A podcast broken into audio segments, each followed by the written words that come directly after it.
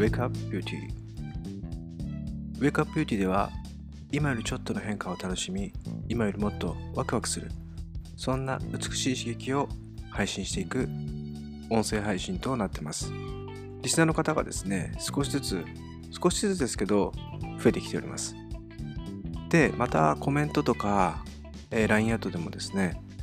まあ、僕が今朝ですね朝活として朝4時に起きてそしてすぐにジムに行くということを決めました。これ去年の年末年始1日にですね1年間の目標設定というのを決めて配信させていただいたんですけどもそれを実際実行するということがやっぱ一番大事だということをお伝えしてました。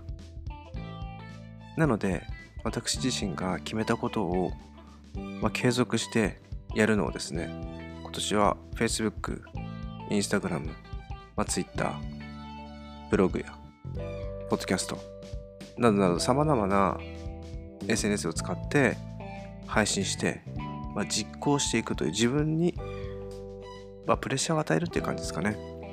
まあ、そうすると、まあ、別に誰が見てるとか見てなくても、まあ、どっちでもいいんですけど、まあ、自分自身がやってるっていうやってる感を出すっていうのが大事だなって思います。で、この嬉しいことに、このポッドキャストの配信を聞いて、私も朝早く起きた。または、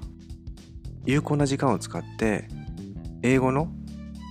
レッスンができるようになったとか、何かを改善した。そういった声が結構ね、上がってきて、すごく嬉しいんですよね。これは、やはりですね、身近にいる人で興味のある人、そういった方の近くにいたり声を聞いたり話したりそうすることによって人というのはミラーニューロンというのが働いてエネルギーがですね伝達されるというふうに言われてるんですよね。このミラーニューロンっていうのは例えば悲しいって泣いてる子と一緒にいるとなぜか自分も涙が出てしまったりまたはとっても嬉しいってすごい笑顔な人笑顔な人のそばにいるとなぜか自分も口角が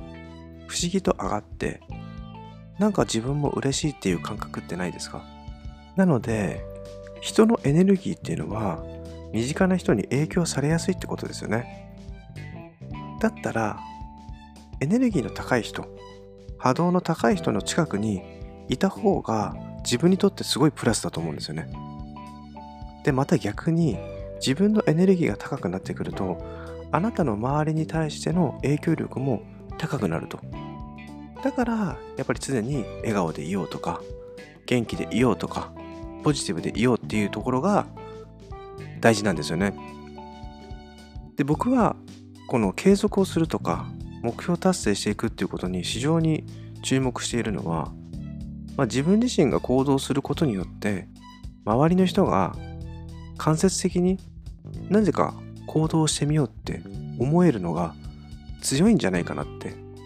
思ってるので実際やってるんですよねこれ、まあ、自分自身が目標達成して周りの人も目標達成できればそれはすごく素晴らしいことかなと思いますので是非聞いてるリスナーの方も周りに影響できるように自分がまず決めて行動してみてはいかがでしょうか。さあ、今日の配信はいかがだったでしょうか今日は実際目標に対して継続することの意味、そしてその継続したことが周りの影響、それはミラー理論という形で伝わっていくということをお伝えさせていただきました。それではまた次回の配信を楽しみにしてください。さよなら。